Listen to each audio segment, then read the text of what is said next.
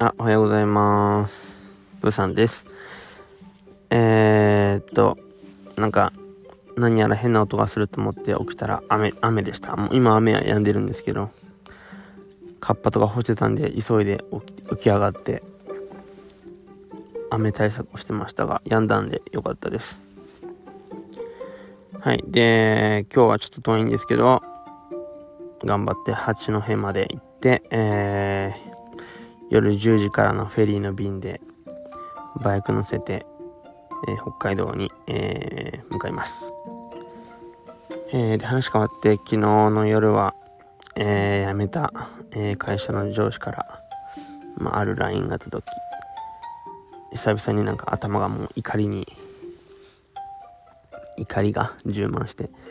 えー普段愚痴とか全然言わないんですけどで元同僚たちになんか愚痴ったりしてなんとか怒りを抑えね。まあ一晩寝たら怒りは収まったんですけどまあショックがまあ残ってて。で一昨日なんかは、まあ、うちの家庭ってすごい過保護なんですけど過保護プラスもう典型的な日本人典型的な一般常識の、えー親でしてまあ親から長文で「お前何やってんだ」みたいな。でまあ35にもなって会社辞めてバイクで旅してるなんていうのはちょっと理解ができないみたいでね。まあ理解してもらえないだろうなっていう諦めもあったあるんですけどなんかいざこう旅を楽しんでる時にその2つのの出来事があってすごい怒りとショックがあと悲しみがちょっとありました。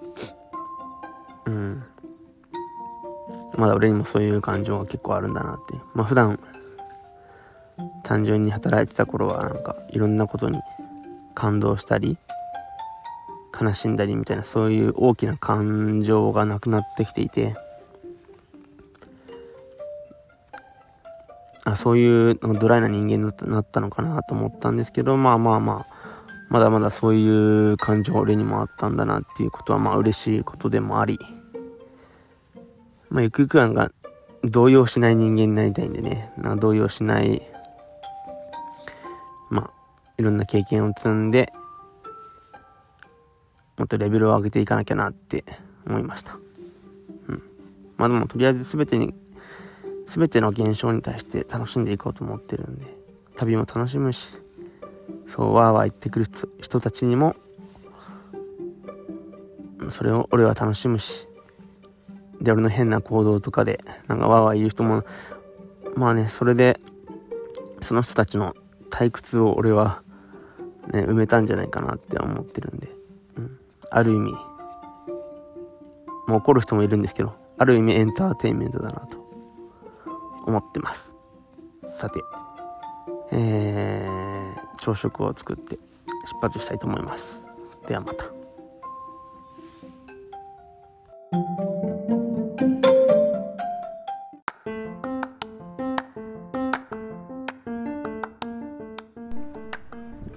はいこんにちはプーさんです。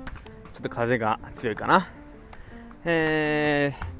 ー、まずやっぱ国道国道4号線、えー国道4号線でずっと上に上がってきてるんですけどやっぱ国道っていうのはね景色がそんな変わらずそしてずっとまっすぐでものすごく眠くなります。この眠気との戦いが結構このロングツーリングの、えー肝になるかもしれませんね。特にこのやっぱ単調な国道という道を使うのであればですけど、えーそして今日はですね今は止んでるんですけど、えー朝は雨と風がすごいあって結構怖かったですね。あと雨対策もも結構バッチリしてきたつもりなんですけどもまだまだでしたね。あの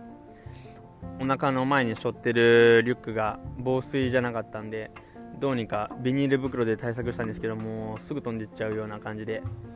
えー全然ダメでした。なので今セブンイレブンでカッパを買ってそれを巻きつけようかなと思ってます。でもまあとりあえず今は止んだんでいいんですけどただすごい曇ってるんでまたいつ降るか分かんないといった状態です。寒さはそんな寒くないんですけど、えっと今はですね岩手県の北上とかいうところに来てますが、えー路面が結構なぜか濡れててまあ冬冬は絶対雪降るんだろうなっていう感じです、えー、僕の、えー、地元の神奈川は特に川崎市の方なんかは雪なんて積もるのは2年に1回とかなんですけどこの辺はいいですね。毎回積もりそうで、まあ、毎回積もる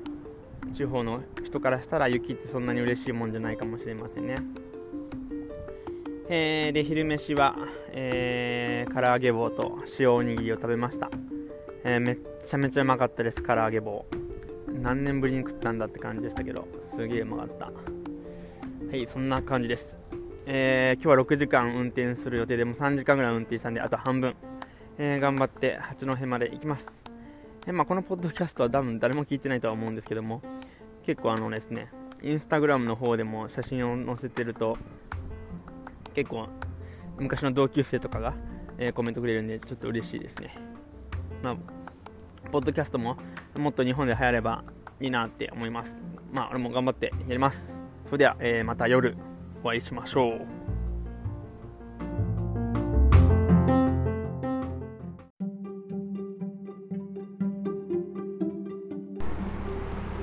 はい、えー、聞こえますか？プーさんです。えー、ちょっとですね、まあ寝る前じゃないんですけど、いろいろ話したいことがありすぎて、いや、この配信、この配信、なんですか、音声配信、めっちゃ楽しいですね。ハマっちゃいます。すげえ楽なんでね、やっぱ。えー、で、今はですね、えー、ついに八戸に到着して八戸のあフェリーの前で、えー、バイク乗船待機場所というところで待機してます、えー、今から1時間後8時半から、えー、乗船できます、えバイクの、えバイクと一緒に、え北海道に行こうと考えている方は、えーとですね、出港が、え10時なんですけど、え10時の、え90分前に、え受付を済ましてほしいとのことで早めに来ましたはいなので、えー、今日、えー、時間にはお気をつけください。えー、普通に乗る場合でも1時間前がいいそうです。えー、で、料金は、えー、めちゃめちゃ安い席が空いてなかったんでね、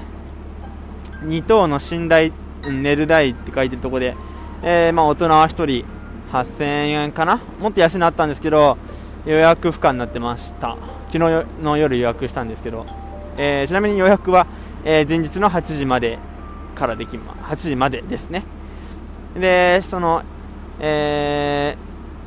ー、寝るところが8000円。で、バイクが俺は 110cc なんで、125以下の枠なんで、えー、6000円です。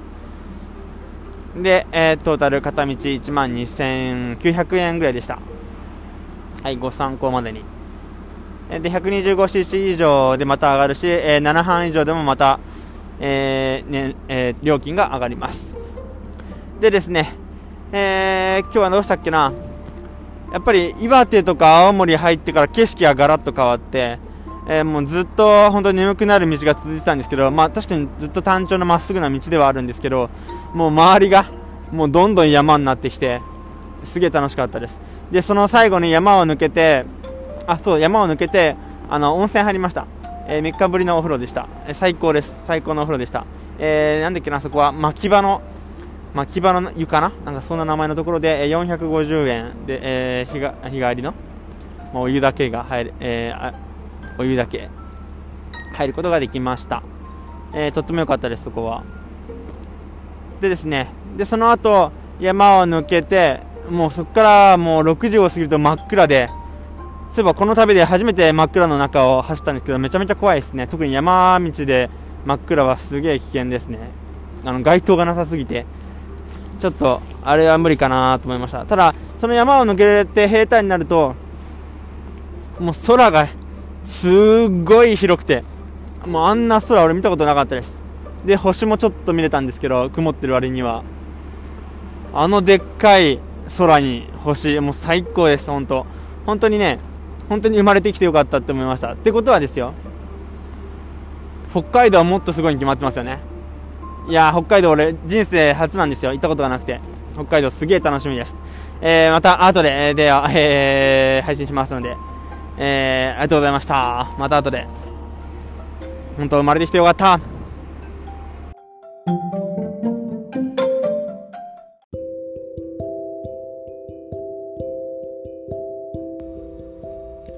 はい、こんばんは、プーさんです。えー、今は、えー、トマト、トマト、えー、トマコマイ、トマコマイ行きのフェリーの中です。えー、一番安い席は5000円で、えー、まあなくて8000円の寝るところだったって言ったと思うんですけど、えー、なん、まあ、多分二人一組の部屋なんですけど、まあ俺一人しかいないんで、まさに個室。いや、すげえ良かったと思います。え、多分ですね、その、一番安い席、多分あると思うんですよ。あんまり乗ってないと思うんで。だから逆に、ないんじゃなくて、売らなかったんだと思います。多分やっぱ観光客減ってるとは思うんで、高い席、まあそんな高くない、高くないですけど、一番安い席は売らないようにしてたと思うんですよね、きっと。まあとにかく個室ですげえ良かったです。すげえ、なんか久々にくつろげてる感じ、ベッドがあって、荷物散らかして。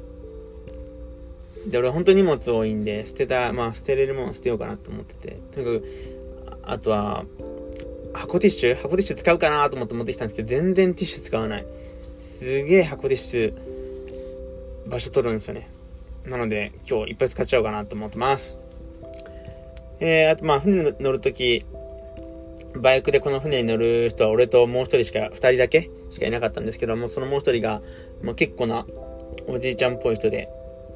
大きなバイク乗ってて、で、荷物、その人は俺みたいにリュックを2つ背負うなんてことはせず、リュックとか一切背負わず、全部後ろにつけてたんですけど、後ろだけで4つついてて、いや、すごい、ああいう乗せ方もあるんだ、みたいな感じで見とれちゃいましたね。4つでっかいのがボンボンボンボンボンって。俺もなんか、ああなりたいなってのと、やっぱあと、やっぱそのおじいちゃん乗るときすげえ大変そうに乗るんですよ。あれすげえなと思って。あんな大変な中、やっぱ、で、玉って書いてあったんで、東京の人かな？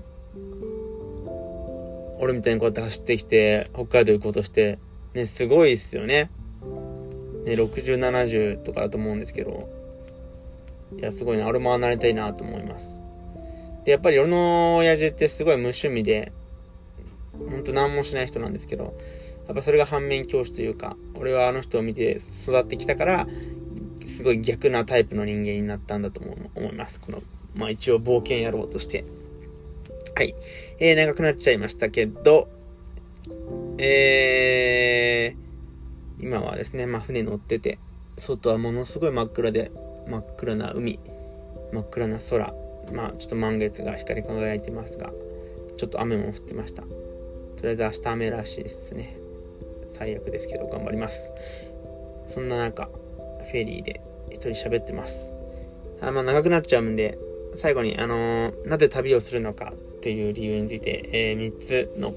の理由があると思いました。えー、1つ目はなんか旅に、旅にものすごく、ものすごく強い憧れを持ってました。それはなぜかわからないけど、まあ多分、ジョジョの第3部が好きだったせいもありますね。まあ5部も好きなんですけど、あの、旅をしていく感じすごい憧れてて、なんかいつか叶えたいなっていうのがあって、なんか世界一周とかしたいなってずっと思ったんですよね。で、今叶えてるわけです。もう95%ぐらい叶えてる。この日本のバイク旅で。で、二つ目が、パートしたかったっていうのは、まあ単純な理由ですよね。仕事辞めたからパートしたかったってもあるし、えー、僕は20代はほとんどバンド、バンドマンをやってて、バンド辞めたのが28の頃かな ?28 ぐらいの頃に辞めて、辞めてとか辞めざるを得なかったいろんな事件とかがあって、で、今後、バンドがなくなって何していこうかなと思った思った時に、まあ、世界一周したいなって思ったわけですよ、その時。まあ、それから7年間、まあ、うだうだ行かない理由をいっぱい作って、まあ、世界一周を本気で行こうとした、考えたことがある人ならわかるかもしれませんけど、結構ハードルが、ね、本当は低いんだけど自分で高くしちゃう。もっと金用意した方がいいんじゃないかなとか、あの国気をつけようかなとかな、もういろいろね、予防接種どうしよう、保険どうしようとか、いろいろ、いろいろ考えちゃって、結局7年間こうしていけなくて。で、やっと、もう行くしかない、もう行くしかないって思って行こうと思ったら、まあ、今年はコロナで、どんちゃん騒ぎになっちゃって、で、なんか、せっかく行こうと思ってたのに行けないっていう、なんかさ、コロ、外のせい？コロナとかそういうさ、冬だとかそういう外のせいにしたくなくて今回は。だからコロナだろうと、ね、季節的に良くないだろうと、やれる旅をしようと思って日本の旅。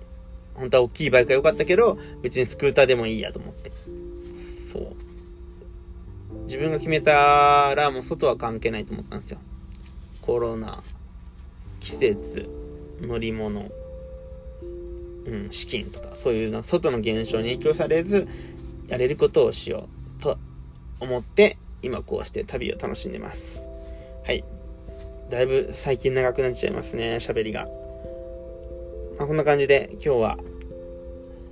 寝たいと思います。多分思ったより自分の体は疲れてると思うので、あの、保険証も発行してないんでね、あんまり病気とか怪我すると結構痛いので、なるべく安全運転、体力も温存しつつ、旅をしていきたいと思います。まだまだ1ヶ月くらいかかるんでね。はい。ではまた明日。はい。今日もありがとうございました。